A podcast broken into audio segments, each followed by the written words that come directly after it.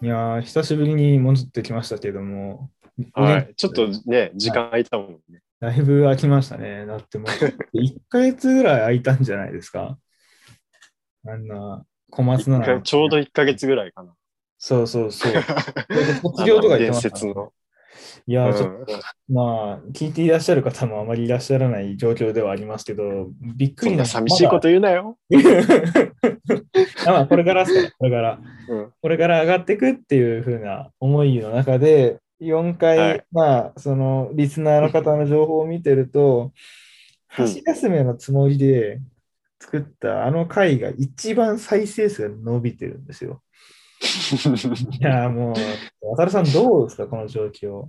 いや、あり、いやー不思議ないやー現象だよね、これは。いや、めちゃめちゃ不思議ですよ。もう、ありがたいんですよね。聞いていただけることはすごくありがたいんですけど、本いや当あだのっ、てね、俺が結構真面目に語ったさ、原田知世の回がさ、全然再生されてないわけでしょはい。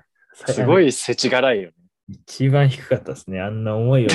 一番、一番低かったとか言わないで よ。まあそうなんだよね。 いや、でも、一番楽しかったんだけどなあ、撮ってる側としてはね。うん。あーうんまあ、現実はそんなもんなんですねっていうのを。ちょっと分かるといやいやいやいや、あれね。ねなんか、どうなんですかね。まあ、やっぱ、アホみたいっていう題名に即した内容で、一番小松菜奈さんのくだりは良かったんですけどね。ちょっと私たちのお互いのその共通項の音楽だったり映画ってところの観点の内容で多くやっていくのかなみたいな話してた矢先に、うん。うーん、なかなあか、れが迷い込んできちゃったと。 そうそうそう。本ちゃん、本ちゃんがなんか伸びなくて、箸休め的なのが伸びるっていう、これはマーケマーケティングの難しさですよ。知らんすけど。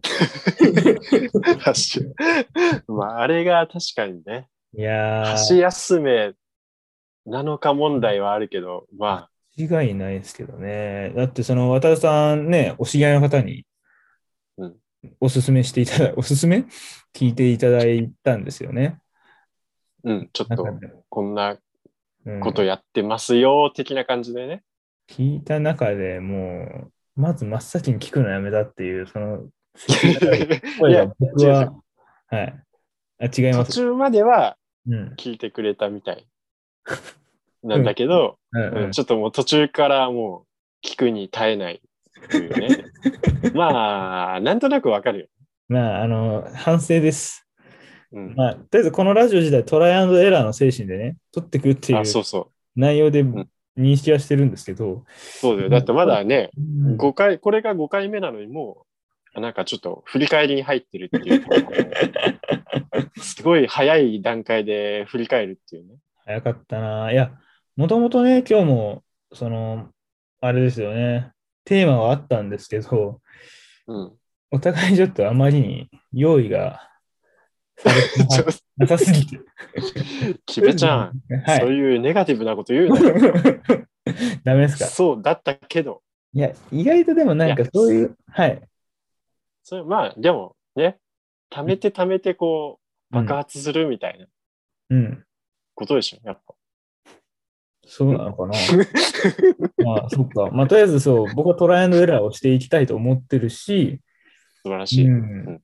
そうだなあまあ、実験あるのみですよね。ちょっとなかなかそうねこう素人の僕たちで喋ってる中でね。いろいろやってみてだよね、やっぱ。うん。まあ、そうですね。 そうですねとか言ってる中で、いきなりやっこの近況報告ですけど、うん、うん。まあ、ポジティブにやっていきましょうか。そういきなりもう、そんな話ばっかりで時間潰す気あんまないんで、もまあ、そううさすが、さすがこう、さすが言わないんだって。仕 MC。切りのそう MC。そうそうちゃんとファシリテート能力はあるよって言ってもらいたい な。頑張りたいななんて頑張っておきますけど、はい。まあもう4月に入って、4月4日に今収録をしているんですけれども、うん4月、どうですか、新年度が始まって、渡るさんの方もだいぶお仕事とか、周りが忙しくなったりとかっていうのはあったんじゃないでしょうか。そうだね。でも4月って、でも毎年そんなになんか、あんま変わり映えしないっていうか、続けて、番組は今までのを続けて続行してやってるし、まあそうですもんね。なんかそんんなに仕事自体こう変わったっていう感じはしないかも。でもまああ、ー新入社員入ってきたりとかね。まあ確かに普通のそうですよね。あの、まあ僕とかみたいな営業職んでやってる会社とはまた違ってそういうクリエイティブな方の側にいらっしゃるってなると、一個の息が長そうですもんね。そういう、なんだろうそうね。番組なのか、プロジェクトなのかの制作ってなると、まあ、うん数ヶ月スパンから数年スパンもあるんでしょうしってなったら、うんうんまあ確かに変わり映えはされないのかなとは思いまうす。ん、うんなんか毎年、やっぱね、街とか歩いてると、うん。なんかこう、あ、なんか袴姿の、 ね、大学生がいたりとかさ、あーこういううん時期なんだなとか思うけど、あーうんなんか自分で考えてみると、本当ここ数年特に別に、もう4月になったからって何か変わるとか、そういうのはほとんどないから、すごいちょっと寂しいよね。寂しい、そうですか。うん、いや、俺すごい、さすごい寂しくて、なんかそ の、なん、なんて言うんだろう。あの、うーん、いや、この前なんか友達の結婚式に行って、言ってましたね。そうそうそう、その時に思ったのが、やっぱ、うん。うん。あ、なんかそういう門出とかさ、うんうん。やっぱ学生の時はこう、卒業っていう、なるとなんかみんなが、周りが祝ってくれたりさ、うんうんうん。そういうのってあったけど、入学したらおめでとうみたいな。うん。でも、なんかこう働くってなるとそういうのって、うん。なかなか卒業とか、なんか入学みたいな、ああそういうのってほとんどもうなくなるから、ね確かに。そうまあだから本当結婚式出て、あ、ね こういう門出とかさ、あたら新たな旅への祝福みたいな。本当結婚式ぐらいしかこの先ないんじゃないかな。そんなにかな。すごいなんか寂しいや、い寂感しじいわがしたんで。けど、まあでも、そんだけ捉え方全然話趣旨違うかもしれないですけど、まあちゃんとそういう冠婚葬祭、総裁じゃないですけど、の立場で、ちゃんとでも節目で考えて、なんていうんですかね、まあ、おめでとうっていう気持ちがあられるから、そういうふうに思われるんであって、それは渡辺さんのすごく 感じての豊かなところが出てるのかな、みたいな。おお、ちょっと褒められた。図らずも。ちょっとポジティブになっちゃうよ。っていう感じなのかな。でも、4月、いやでも僕は逆にさ、まあ、そもそも私が誕生日なんですよ、4月って。もうああ、そっか。あ、そうそうなだ。のキムちゃんそうじゃん。私そうなんですよ。で、4月誕生日で、もうなんだろうな、もうそれだけで、いまだにこの年齢でちょっとそわそわするんですよ。おお。結構4月の誕生日の方って多いんですよね。私も高校の時とかって、同じ誕生日の人が4、5人いたりとかしたりとかして、ええそう、誕生日す交ごい換ねとかしてたんですよ、プレゼント交換みたいなのしたり誕生日交換。 誕生日交換誕生誕生日交換する。4月5日の僕といやいいよ。あ4りがと月9日の君が交換しようみたいな。いいね。来年から君は4月9日だみたいうめっちゃはちゃしとるじゃん。すげえとるな的じゃ。なん感じそうそうそうそうそうそう。なわけあるか。なわああ、けあ、 ちょっと、戻っちゃった。なんか中途半端に戻っちゃった。ちょっとネガティブです ね。いや、ダメだな。まあ、そうそもそもそう誕生日もあるからっていうのもありますし、んでも今年はなんか心持ちがこうコロナがね続いて1年半ぐらい経ってああ。でうん桜見に行かれました渡るさんとかもいや、見てない見てない。あの、見て見ないに行ったりそういう会合は ない。あ、まあ、会合はないですけど、なんか、桜の木はいるじゃないですか、その辺に。いる。人いみたいにいるまいするね。いるじゃないですか。いるね。いなんるいる。か、ふとしたこう、で、ちょっと今年って早かったじゃないですか、ちょっと暖かくて。あもう早かったね3月のね、東京も3週目かからないぐらいだったし、うん。まあね、っていう時期だったから、すごい、うんなんだろう、僕たちの感覚、まあ、入学式、卒業式とかがあった時期の僕たちから考えると、かなり早いイメージだったうんだしやっぱステイホームが長かった分、すごい今年って桜の花が綺麗に見えて、ああ。なんかちょっとセンシティブになりましたねっていうのもあ って、なんかそういう数出とか以前の問題で、そういう一個一個の情景の中で、やっぱ特に桜をすごい今年は重く感じたなっていう風な。ええすごい。なんかちょっと熟成されてきてんじゃん、きいべちゃやん。もうやばい。まだ20代なのに。いなんか40、50代ぐらいの境地だよな。や、マジでそれなんですよ。最近本当にすごいね久しぶりに会う後輩とかね、同級生になんか貫禄出てきたねみたいなすごい言われるんですけど、いや、そうだからそういうね、まあ4月だから会おうとか、節目だから会おう、逆に会えなくなるっていうのはね、やっぱ多い季節だから、周りの行事っていうよりは、自分でそういう数限られてきた場をしっかり大事に味わうっていうのができる年になってきたのかなとは思いますよね。ああ、まあ特にこういう今みたいな状況だからね。うん。特にそう感じるよね、やっぱね。そうなんです、そうなんです。だから、うんそう思うなとは思って、最近音楽番組とか見てても、やっぱ桜ソングがすごく多くて、多い。うん、今回、特にまあ、M ステとか、カンカン TV とかもそうだったんですかね。なんか桜ソング特集みたいなの結構やっておーて、おーおーまあ、森山直太朗桜を生で歌いますみたいな番組が3つ、2つ3つがあったりとかして、あああ、うんうん。あ、でもなんかすごい今年ってそういう、何なんだろうな。まあ、時節からいつも毎年やってるんでしょうけど、うん特に今年はそういうのが、これ、なんかザ定番な季節の変わり目っていうのを、すごいテレビが推してたかなってイメージがありました。ああ、なるほどね。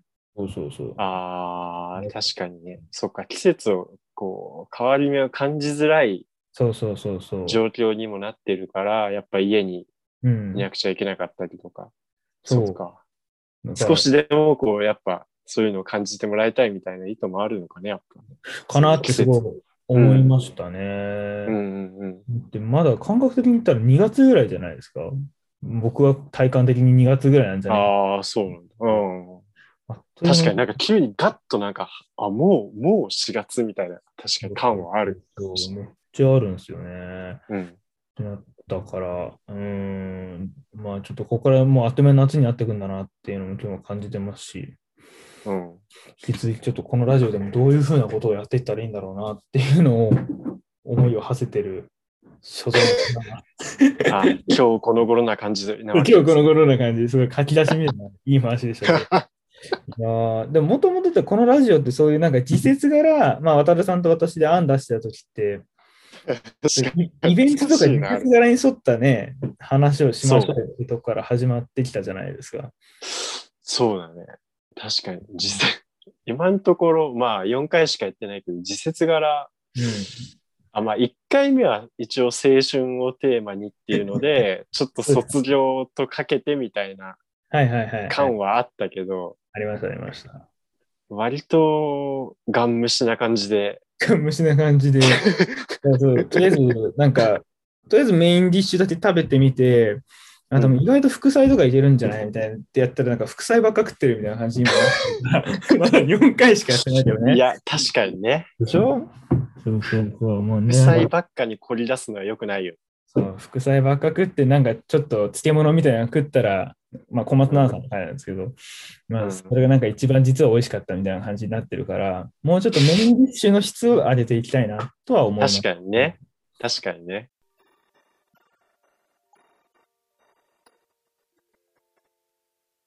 4月といえば出会いですよね、と。うんまあ、出会いってことにしますけど、出会いって中で、うん。僕は最近、まあ、またちょっと本を読んだりとかしてるんですけど、おう。 4月だからこそこの、まあ、いろんな出会いがある中で、読書する本の出会いっていうのはあると思うんですよね。あ、そんないいいじゃん。いですよね。うん。ねあ別にこれ今日やるんですけど、その、 今後の案出しでもいいんですけどさあ、なるほど。俺、うんあんなしかと思ってた。ああ、全然、安出全し然。いや、まず別にいいまあですこういようのな何回でもできるから。そうそうそう、何回もできるから。ってなったら、そう、僕も今実はなんか本をやっぱりこうう、ん電子書籍な、電子書籍なんですけど、おうすごいなんか、ポコポコこう、あ、読みたいなみたいな本が出てきて、えー、そうで、渡辺さんとかって結構幅広く読まれます本とかって。結構幅広く読むし、あうの、仕事関連の本もあるし、あと自分でこう、関心のあるうんのを、こう、いろいろ借りてうんうん。読むね。ああ、でも結構最近特に読んでるかもしれない。いろいろ。なんかそう、4月に入って、うん。なんだろうな、この、本との出会い。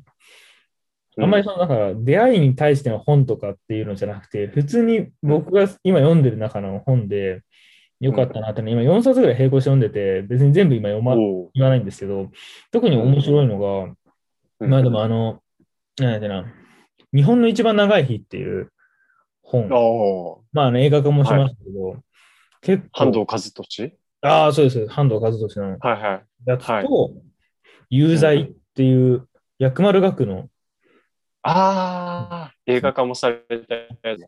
これ映画化したんですかあれ有罪ってさ、あれって、え少年 A のやつじゃないあ、違います、違います。そのノンフィクションですね恥ずかしい。 はいはいちょっ、ことまあ、の2冊、今、結構並行して読んでて、うん。うん、いや、なんだろうな。結構、こういう有罪の題材がすごい面白いっていうか、なんだろう、僕あの、うん、 NHK でも昔ドラマでやってた、うん。日の当たる、なんだっけな、今、これ出てこないのまずいな。いつか日だまりの中だかな。へえ。な日のあ日いつか日の当たる場所でだ。っていう、はいはいはい。あの、野波に朝の小説があるんですけど、NHK でうもんうんうん。それが結構好きで、なんかどういう話か、へーまあ、前科持ちの2人が出会って、要するにまあ、もう犯罪者っていうレッテルがあるんですよね。うんうんで、前科持ちっていうのが2人ともあって、うで、んそんな前科持ちの自分たちでも、まあ、生活して、まあ、女性だから恋もして、うん。でも、家族とも向き合ってとか、なんかそういう重いんだけど、なんか今この与えられた場で頑張ろう的な題材が結構好きで、うんうん。それを読んだのが大学だったんですよ。それに匹敵するぐらい久しぶりになんかそういう作品があったなっていうのがへえ。あって、この本との出会い、久しぶりになんか良作に会えたなっていうのが有罪の方なんですけど、ああ、そうなんだう。ん、結構、え、それはなんでなんかこう、あの、うん手手に取ったというか、いや読もうかなって適思ったんだけ当ど。にあの本を電子書籍なんで、まあ、ストアがあるじゃないですか。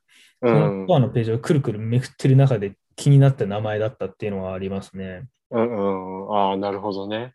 タルさんはどういう、小説に限ってですけど、どういうジャンルの本を読まれることが多いですか小説ね、小俺小説って多分ほとんど読まなくて、あ結構ノンフィクションとノンフィか、ーうんあと、なんだろうな。なんて言うんだろう。小説じゃなくて、うんうんうーんとね、例えば、今何読んでるかな。結構、あーでもノンフィクションとか、あとうんエッセイとかも結構好きかもしれない。エッセイですかうん。うーん。あ、でもノンフィクションが多いかな。いや、こう僕とか、その小説を読むってなった時に、うん。なんか言い方あれかもしれないですけど、結構小説の題材で多いのって、刑事ものが多くないですか、イメージ的に。ああ、かもしれないね。そうだから警察とか探偵が主人公で、犯罪捜査をこう、と紐解いていくみたいな。うんうんうん。多くて、僕結構そういう好きなやつもあるんですけど、うん。全部それに、なんか7割ぐらいそれなんじゃねえかと思った時に、なん かまたこの感じかっていうのが結構多くて。ああ、ちょっと類型的な感じなのねそうそうそうちょっとまあ似たり寄ったりみたいな。そうそうそう。ベストセラーとは言いながらも、結局なんかそういう犯人がいつか死んで、アリバイがなんでとかってやる展開が多いなって中で、うんちょっとひねった内容が読みたくなることが結構多くて、おう今回そう有罪とかもその前科持ちのうん。話だったりとかするんですけど、でともうんうん知り合い、友達になった人が前科があっても同じように友達でいられますかみたいなうん話うをんうん。して、まあちょっとひ他のそういうのよりも癖があるような感じがあったんで、あ他の人が小説読むときってどういう観点で読んで出会ってるんだろうなっていうのは結構気になってたんですよ。あ、ああ、なるほどね。うん。なん、かうん、結構、なんだろう。なんか小説もそうかもしれないけど、なんか結構自分で特に気になるテーマがあって、うんうん。例えば、じゃあ、まあ、は、まあ、犯罪の被害者、加害者とかそういう、うんうん例えば問題があるとすると、ちょっと真面目な話だけど、うん。 そういうのがあったら、そういうのに関する小説とか、例えばノンフィクションとかをガーッと、とにかくいろんな本をたくさんガーッと、同じテーマのやつを読んで、 うんっていう読み方が結構多いかもしれない。なんか、バラバラでこういろいろうん。読むっていうよりかは、なんか例えばて自分の関心のあるテーマで探して、うんわーっと、同じ、同じっていうか同じテーマの本を読む。例えば今だったらミャンマーの内戦があるじゃないですか。内戦じゃないや。そうそうそう軍事クーデターがあって、ああうん軍事クーデターが起きました。で、ミャンマーうのん例えばそういう歴史背景とか、政治色そうそうの話だったりとか、そういうことを一気にわーってて期間決めて読むみたいなそうそうそういうことですかそうそうそうそう。なんか自分が納得するまでこへう、え納。得するまでっつったらちょっとあれだけど、なんかある程度こうあ知識もをうインプットしてねって感じ。そうそうそう、あ、もへうーこういろいろ読んだかなっていうすごいですね。感じがするまで読んだりは、そういう読み方が、特に最近は結構多いかもしすごいなんか報道、報道屋さんのもう読み方っていうか、れない。ああー、でもね、確かに仕事仕事もそういいう読み方結構う、ね、するからら、こういうテーマで番組やるってなると、うんうんそういう本に、あの、テーマに関する本バーって借りて、とにかくひたすら読んで、みたいな。あーそので、なん間かり輪郭をこうんうんう、やっぱ本によってさ、なんかいろいろ書いてあること違ったり逆にこう重なる部分があったりとかさ。そうですね、意するしか見がね、いろいろと作者によって絶そう対そ揺れますからね。よりそう。だ偏かってら、くるしうん。そうどれがそういうマジョリティな意見なのかとか、見解なのかとか探ったりとか、この本はこういうところが、なんかスペシャリティっていうか、独自性があるとか、うんうんそういうのを探って、まあ、それはず、それはもう特に仕事の読み方だけど、結構でも世俗派ですかそういう、なんだろいや、俺結構さーって読んじゃう。う。なんあ、かそうなんであすかの、大枠つかむっていうか、へえ。で、さーっと読んで、なんか必要であればもう一回、こう、せ精読っていうか、そうそう、ちょ、ちゃん、ちゃんと読んで、みたいな。読み返すんですね。すごいな。う読み返すね。ーん。そうなんだよ。あそれができない な。結構、なんだろうな。本当は良くないですけど、まあ、読んでる中で、ーうん。まあ、なんだろうな。一冊読み切ると、やっぱちょっとそれの到達点に汚い感があって、読むことが目的化しちゃうことも結構あっちゃうんですよね。ああ、うんなるほどね。あんま良くないんですよね。だからそういう、どんな風に他の方が読まれてて、どう選んで、どんな風にしてるんだろうっていうのを、一回話してみたいなと思いますよね。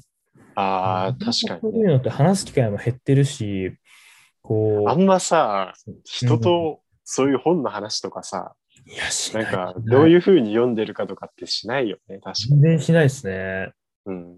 うん、ドラマ、ドラマとかアニメが今流行ってるみたいな話はしますけど、あこの辺は全くっすよね。でもそれで言ったら確かに。ーう。うんん。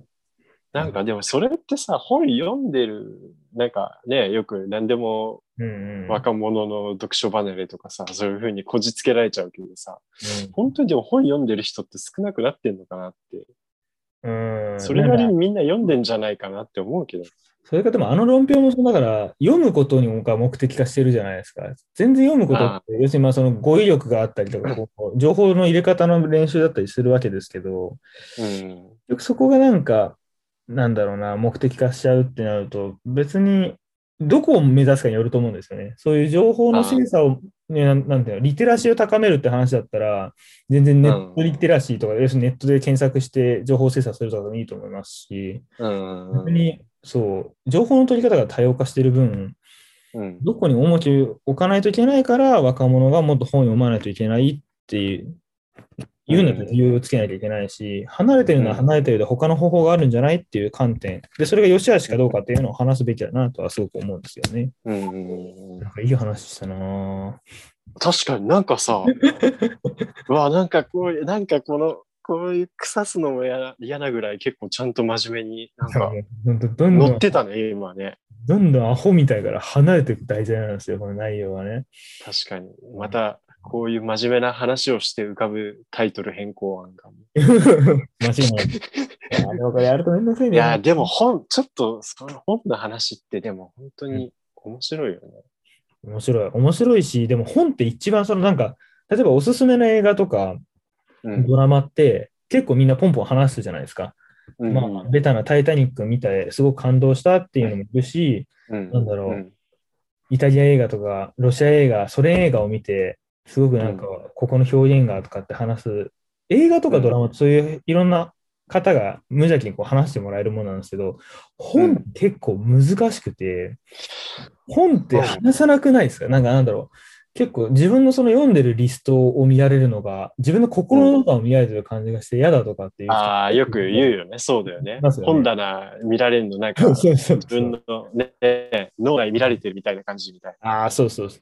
だからやっぱりなん確かにそれはかあ、るそういうね、文化的な、そういうツールの中でも、読書ってちょっと一枠違うくくりに現れるのかなってな。まあ、思いますね。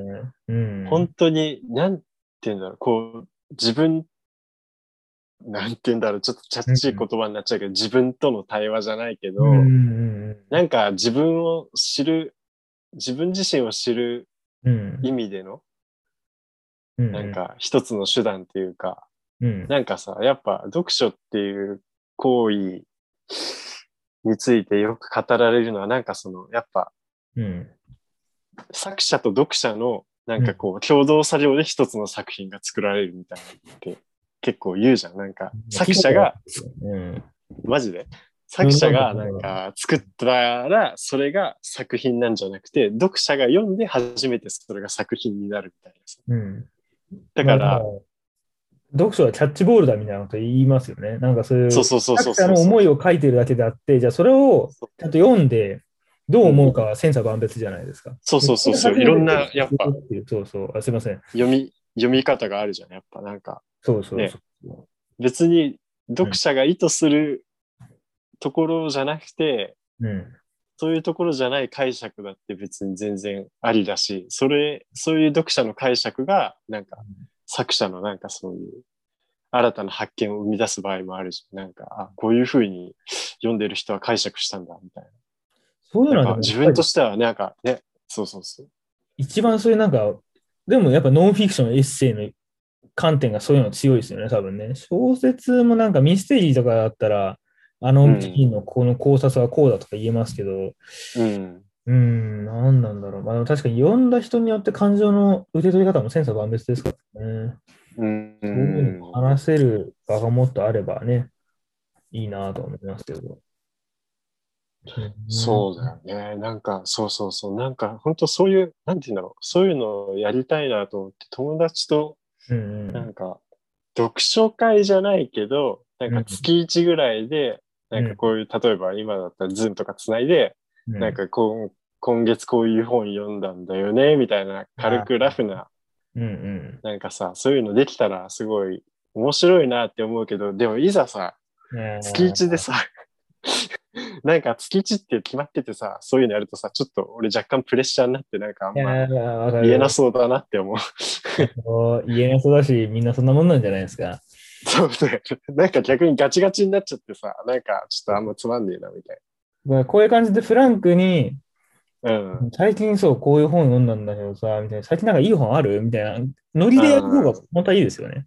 そうね。そういう自然な流れでね。そう確なかんにだ。と思いますよ。いやー、だからなー普通にやりましょうよ。 普通にやりましょうよ。いや、うん。やろうやろう、本当に。全然、他の人もどうやって選んでるのかっていうのはちょっと聞いてみたいな。久しぶりにちょっとヒアリングを。う。。うんえ、ティベちゃんってなんか読んだ本とかってさ、なんかこうう、ん。あ、リスト化してんだっけさっき言ってたよ。いや、でも電子書籍だから、コードああ、そがっ履か歴が残るからですけど、でもあ昔そはうなのやってました。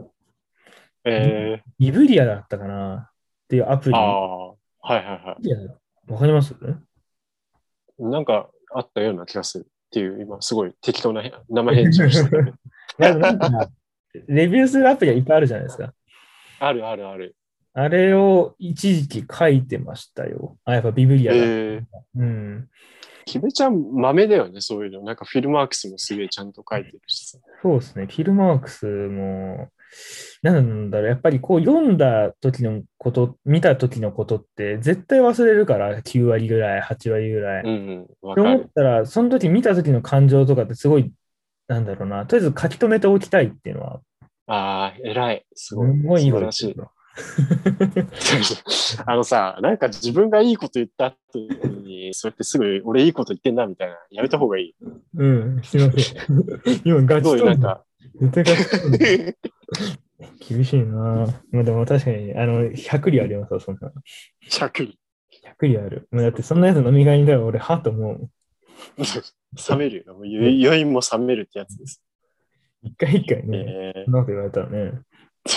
急にね。ちょっとうんえでも、マジ今いいこと言ったっしょ、みたいな。はってなるんですよね。 確かに。お前がやってんだ。胸ぐらつかむとこで。マジで。そんな 感じ。そんな感じでしたっけいやいや そんな俺武闘派じゃない。武闘派。まあ確かに、どんどん武闘派じゃないな。うんうん、いや、でもそう、だから、ちょっと、あれだな、このラジオでそこまでやれるかはわかんないですけど、ちょっとテーマ的にすごくいいです。本っていう観点も、まあ、ありきたりかもしれないけど、うんちょっと広げていけたらいいなっていうのは、今日の話の収穫ですね。なんか終わる感じですけど。うん。なんかさ、やっぱさっきも言ってたけど、本ってなんか、結構直接的にその人が今どういうことに関心があるっていうか、こうどういうことになんかこう、心にうん。なんかグッと来てるかっていうのがなんか結構如実に現れるっていうかさ、うん。なんか面白いとか、あ、この本面白かったとか、さ、どうこうっていうのはさ、うん。なんかそれはなんか映画とか音楽とかよりもなんか如実にこううん。その人らしさっていうか、その人性みたいなのがさ、うん。なんか現れる感じがして、なんかそれはすごい面白い。ツイッターで、うんまあ、インスタにもいるんですよ。そのディズさんっていう方がいるんですうんよ。知ってます、え ?DIZ っー、て書いて、ディズって多分読む知らない。知らのかない。えな映画のことをすごい書いてる女性の方なのかな、ー、うん。ライターの方なんですけど、その人がなんかその、毎日結構何件かこう映画に関してのツイートをインスタの投稿するんですけど、うん。そうんの中でその、始まりを歌って映画あるじゃないですか。聞いてないとああ、ジョン・カーニああ、そうそうそうー。そう。うんうんあれのワンシーンのことをなんかこう話を昨日ぐらいにしてて、えそー、のまあ主人公の聞かないとに、あのうん。だ男性の人の話した、今のその人言った人かな、まあその音楽プロデューサー、話の概要、まあピュあんま走ん喋らないですけど、うんその聞かないとのこの会話の中で、人うのんプレイリストを見たら、その人うのん性格とか中身がわかるんだよって いう。セリフがあって、それを、なんか、じゃあ聞かせてよみたいな感じのシーンがあるんですよ。うん。まあでも、確かにでも、それって結構今話したようなその読書の件に結構似てるのかなとか思って、まあ要するにその自分のああ、心的な話じゃないですけど、まあ、こういう思考の曲でこういう、まあ例えばメッチー性があってとか、音楽感があってっていうのを、多分、うん。特にこういうサブスクとかが出てた今のご時世で選びやすいじゃないですか。選びやすいね。うん。ってなったら、如実に今の状況って多分似てると思うんですよね。ああ、そうね。なったら、このラジオも含めてですけど、一回そのお互いのプレイリストを見てみて、なんかこれ何とかっていうのをやるのもちょっと面白いかもしれないですね。ああ、確かにね。 そうそうそう。すげえ恥ずかしいな、それ。でもこれ面白いけどあねいい。ですよね。いや、面白いし、この曲の本だろうみたいな。これ何がいい要のはなんか、そういう Spotify とかのプレイリストってことでしょ、そうそう Apple Music とか。そうれをわー、なんかもう、う。そう そう。もう考えるだけでも、なんでこいつ、SK、SKE の後にクラシック来てんだよ、みたいな。なんか、すごいそういうのがあるから、でも絶対に面白いよ。まあ、その話聞いたら絶対やりたくなってくるわ。もうここいつ頭おかしいんじゃないのみたいな。なんか、統一性ないな、こいつ、みたいまあ、わかるな、その気持ち。だな。って僕なんてもうあれですよ。だって散々こうなんか、硬派な、硬派じゃねえか、洋楽みたいな、R&B あ流れた、果てに K-POP アイドルが出てきますからね。で、K-POP アイドル終わったなと思ったら、なんかいきなり歌謡曲みたいなの入ってくるから、なんか、どういうことみたいな。もうああ、結構友人とかとドライブして、 なんだろうな、全然盛り上がんないですよね、車の中。プレイリスそトうがなの。飛び飛びすぎて。そう。でも、だからキベちゃんって割とこう、なんか、あのうん、洋楽と K-POP 好きみたいな、なんか、自分の中で二大巨頭があるじゃん。まあ、福山も含めてだけど。まあ、福山もそうですし、ザードとかも大好きで、まあ、イベント行くのがね好きですし、うんうんあ初めてでも好きになったアーティストはサザンなんですよね。まあ、親が聞いてるのあ、そうなんだ。そうなんですよ。ええあ、我々のね、親はサザン世代だもんね。そう頃まあ、ザードとか ELT とかもね、その辺うもん親からやっぱ影響は受けてますし、ああ、そっかそっか。そうそういう意味で言ったら、そうですね、自分が初めて好きになったアーティストは、サザンを抜かすとスーパーフライですかね。スーパーフライおおおで、がっつりハマり込んだのが福山雅治。おおまあ10年以上そうですね、ファンでですね。とか、なるほどね。音楽とそうですね、本ってなかなかこう、濃いですね。そうなったらね。全然あれだけあ話は変わんないけど、あの、キュウエちゃんがさ、この前さ、うん、あの、え ?G フレンドとさ、あああ、はいはい、はい K-POP。 A ピンクですか。はい。そう、A ピンクと、いろいろおすすめ教えてくれたじゃん。教えましたね。俺、あ、何にハマったでしょうっていうクイズ。でも、それで言ったら俺、まだまだ進めたいアーティストいくつかいるんだけどな。まあいいや。あ、マジえで。ー、G フレンドと A ピンク、え、どっちえかっとね、あ、待っでて、もあじるゃあ G フレンドにしよう。俺がそのハマった曲は G フレンドだかまら。だ僕がおすすめした曲にありましたあるあるある。あんのかあんのある。あん中にある。ラブウィスパーとかうおすげえマジで正解、正 解。すげいや、なんでそう思ったかちゃんとあるんですよ、理由が。えなんで教えて。なんかこの前のその、マツコの知らない世界うんやってたじゃないですか、女性のアーティストの、うん森山直太朗さんが出てたやつ、あああ、の品評するやつ。で、あれの中で、うなんか原田智代さんの企画やったじゃないですか、この 前。で、あれ、エンジェル系の部類に1個やってポンって入ってるじゃないですか。あー唯一無二の。あエンジェルボーイズそさうんそうで、なんか G フレンドのグループ自体、まあ、結構その清楚系のアイドルだけども結構パワフルな歌声とね、ダンスみたいなあ印象あ、がす確ごかくあにいる。くつか見たらそうだったね。そうなんですよ。だからすごいそういう中で、割とそっちのなんかエンジェル系が好きなのかなと思った部類で言ったら、ラブイスパーやはばそういななんだみたいな。すげえなんかうん、い単純なやつみたいな。やいやいやいや、もう付き合い長いですから、もう何年の付き合いですか。いやでも、そう、ラブウィスパーすごい好きなんだよ。ラブウィスパーでもその流れで言ったら、ちょっとリスナーさんすいませんって感じなんですけど、はい。あの、アイズワンってグループがいたじゃないですか。今月解散しちゃいましたけど、そうだよね。うんうん。アイズワンのそのオーディション番組のあ中ーで、あー、俺見た、そ れす。ごいあのー、矢吹奈子がああ、そうそうそやっう。てるやつでしょ。矢吹奈子見たがよそう出てるあれで、だから僕がその G フレンドで押してるユージュだったかな押してる割に名前わかんないですけど、その、あの、パートをやるんですよ、彼女が。はいは矢い。吹奈子はが。で、そこのシーンが、がすんごいなんか、おおっていうのは鳥肌立つんですよ。あの、ああのシあ、ーン。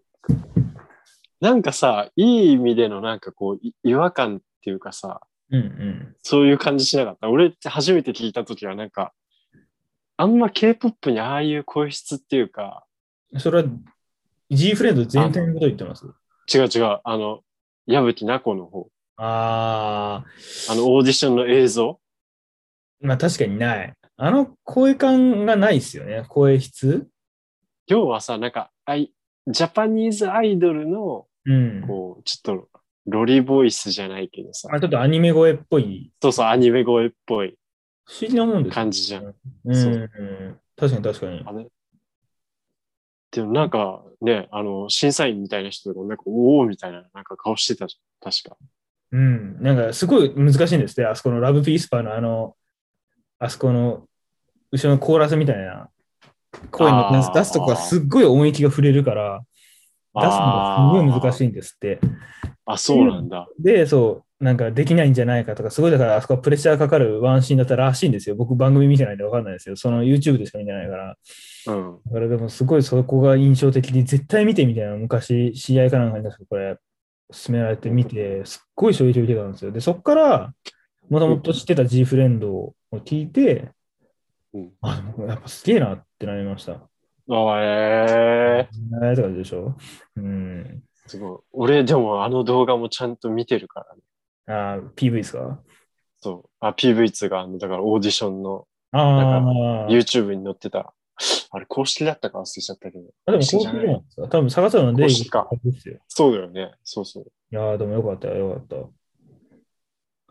そうそうそう。そう。ラビウィスパーが良かったね、一番。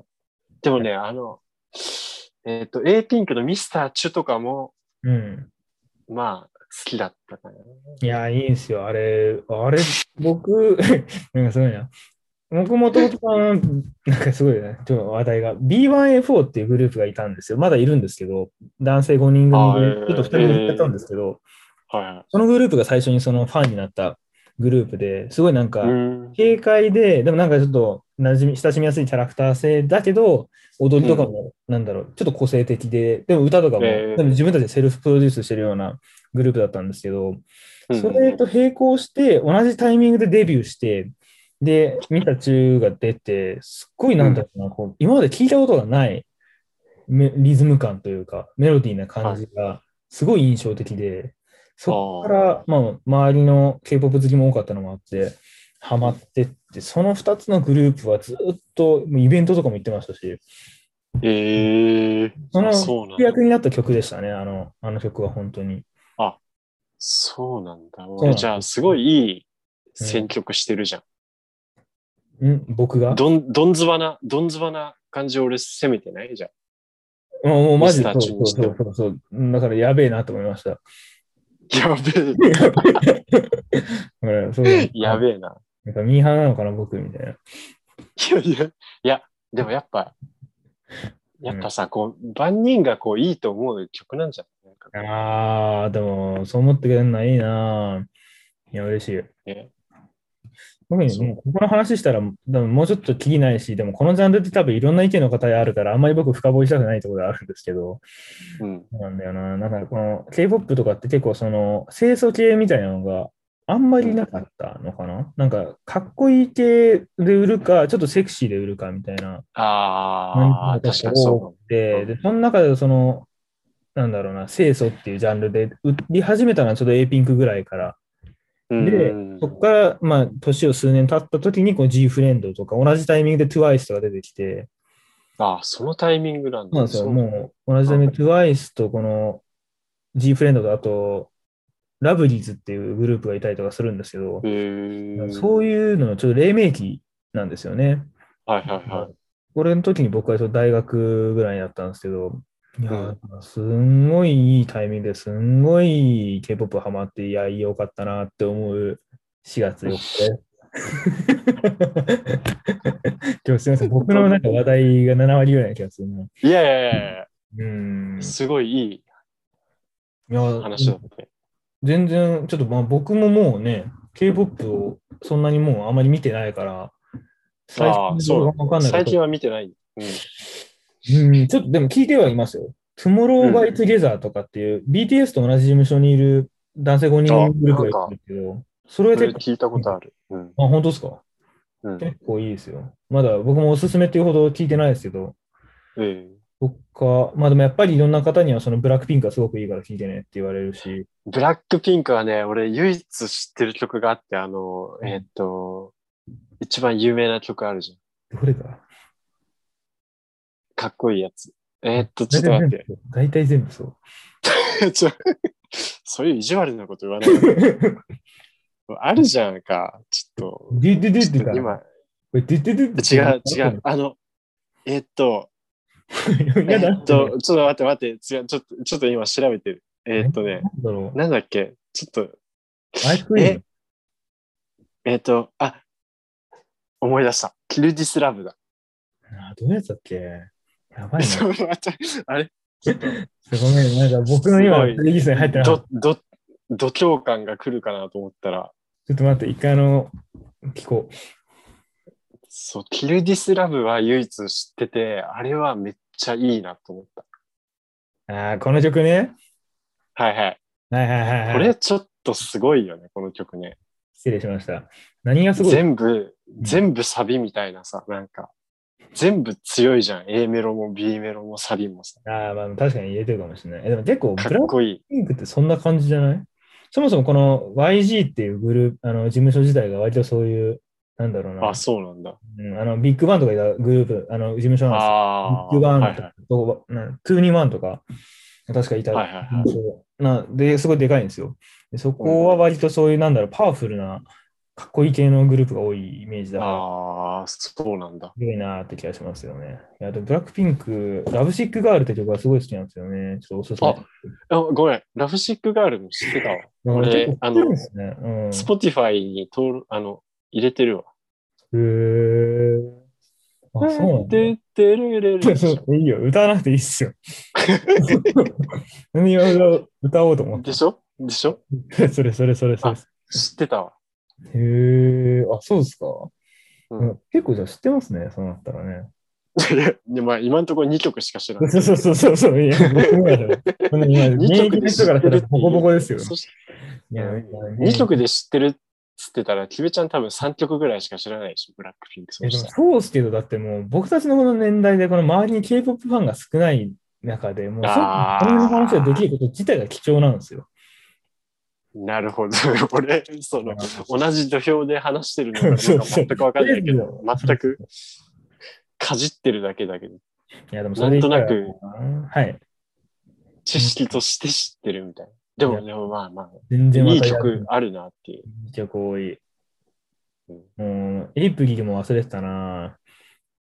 エイプリルってエいイうプリル曲がいて、カラの妹もいたんですよこあれそうなもんだいい曲多いんですよ。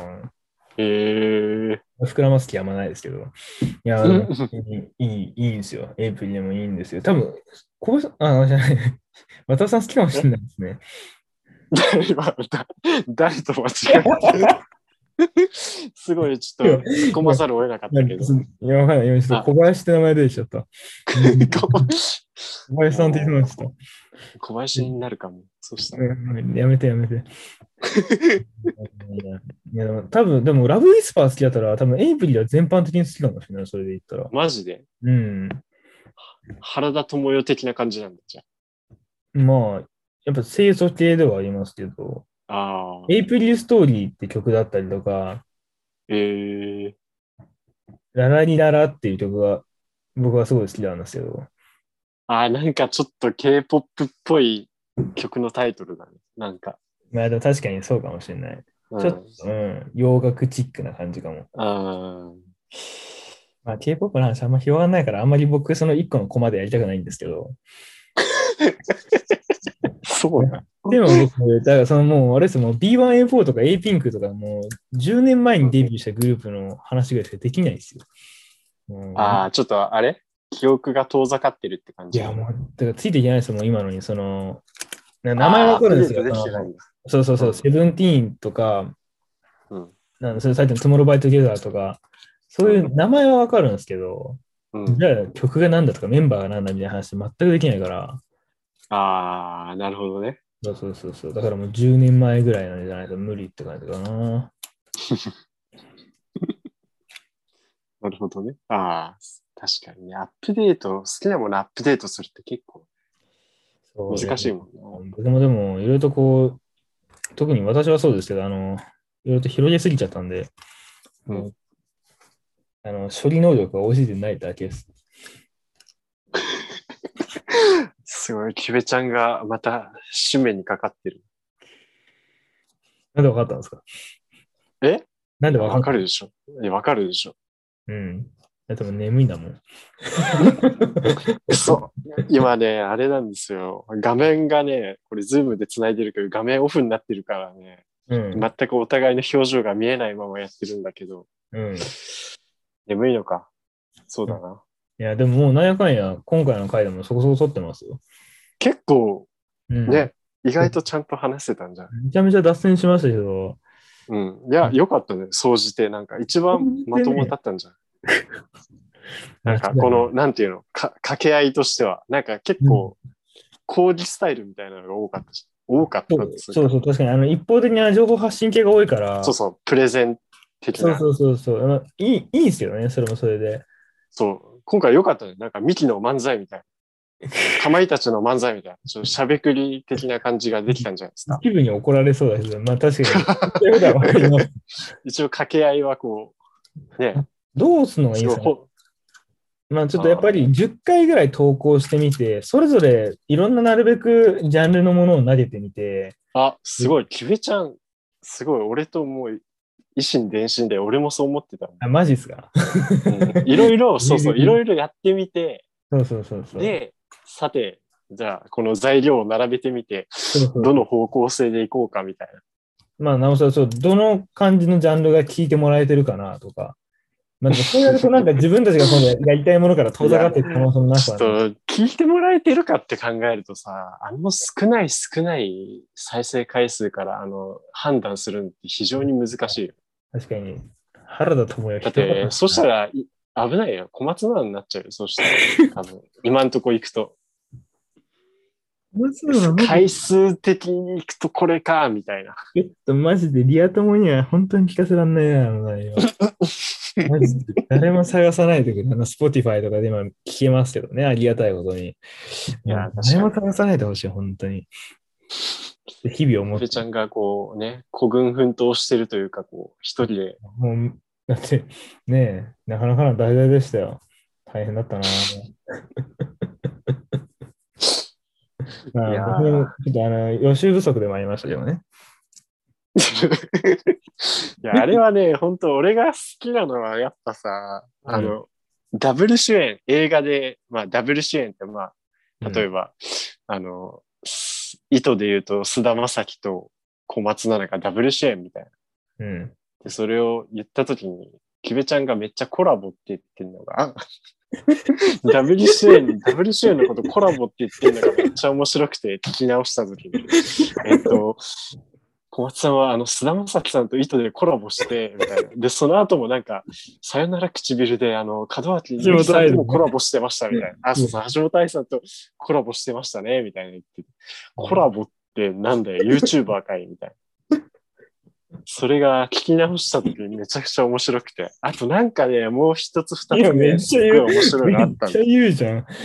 めっちゃ言うじゃん。コラボ。もうすごいなんかポッポップな響きになったけど、みたい 単発ものみたいな話になってるよな。な。そう。コラボそう。あれ、そう、やってる当人からすると、そういうちょっと細かいポイントも結構面白かったけどね。ああ、よう聞き直すな。すごいな。確か に。でも確かに自分たちのいいと思ってるものをお届けしてるつもりですから ね。すげえ強引になんか、そうそう強引に持ってったけど、まあ確かにね。でね、やっぱそうそうだねせっかくやる分にはなんかね、いや、よくなかったけど、あれ、あれとか面白かったよね、みたいな。ちゃんと愛着を持つのがね、大事ですよ。確かに、確かになんか、うん、敵の悪い、なんか、そうそうそうそなんう。かね、子供みたいなそうそうそうそう。感じの回なんじゃん。そうこんなとこ可愛いんですよ、みたいな。うん。僕はそういう人でありたいですね。そうね。なんか、鼻水垂らしてる少年みたいな感じで、なんか、愛すべきみた いちょこいつ、なんか、アホなんですけど、でもすごい優しいんですよ、みたいな。な。めっちゃアホなやつじゃん。いやあれだよジャンプの主人公みたいなもんですよ。うん。そう。あ、すごいじじゃん。もう、じゃあ、成長するんじゃん。せそうそうそうそう。成長するゆ。くゆくはもう、とんでもないやつになるじそうそう。こいつずっと海賊王になるっつってたけど、でもすごい友達思いなんですよ、みたいな。 ゃん。もう、ルフィじゃん、それ。言っちゃ一ったよ択。じゃん。ルフィ一択じゃん。ルフィ。まあ、なんかそういう感じのものを作っていきたいじゃないですか。あ、素晴らしい。そういうと。ことですよ。言いたかった の。そうそうそうそう。はい。もう終わろうか、そろそろ。行ね。きましょうう。んじゃあ、ちゃんと次回は、あれですよ。そう決めねてま。すちかゃんと考えて。。はい。もう、しっかりやります。はい。はい。じゃあ、今日はそのところで以上にしましょう。はい。ありがとうございました。ありがとうございます。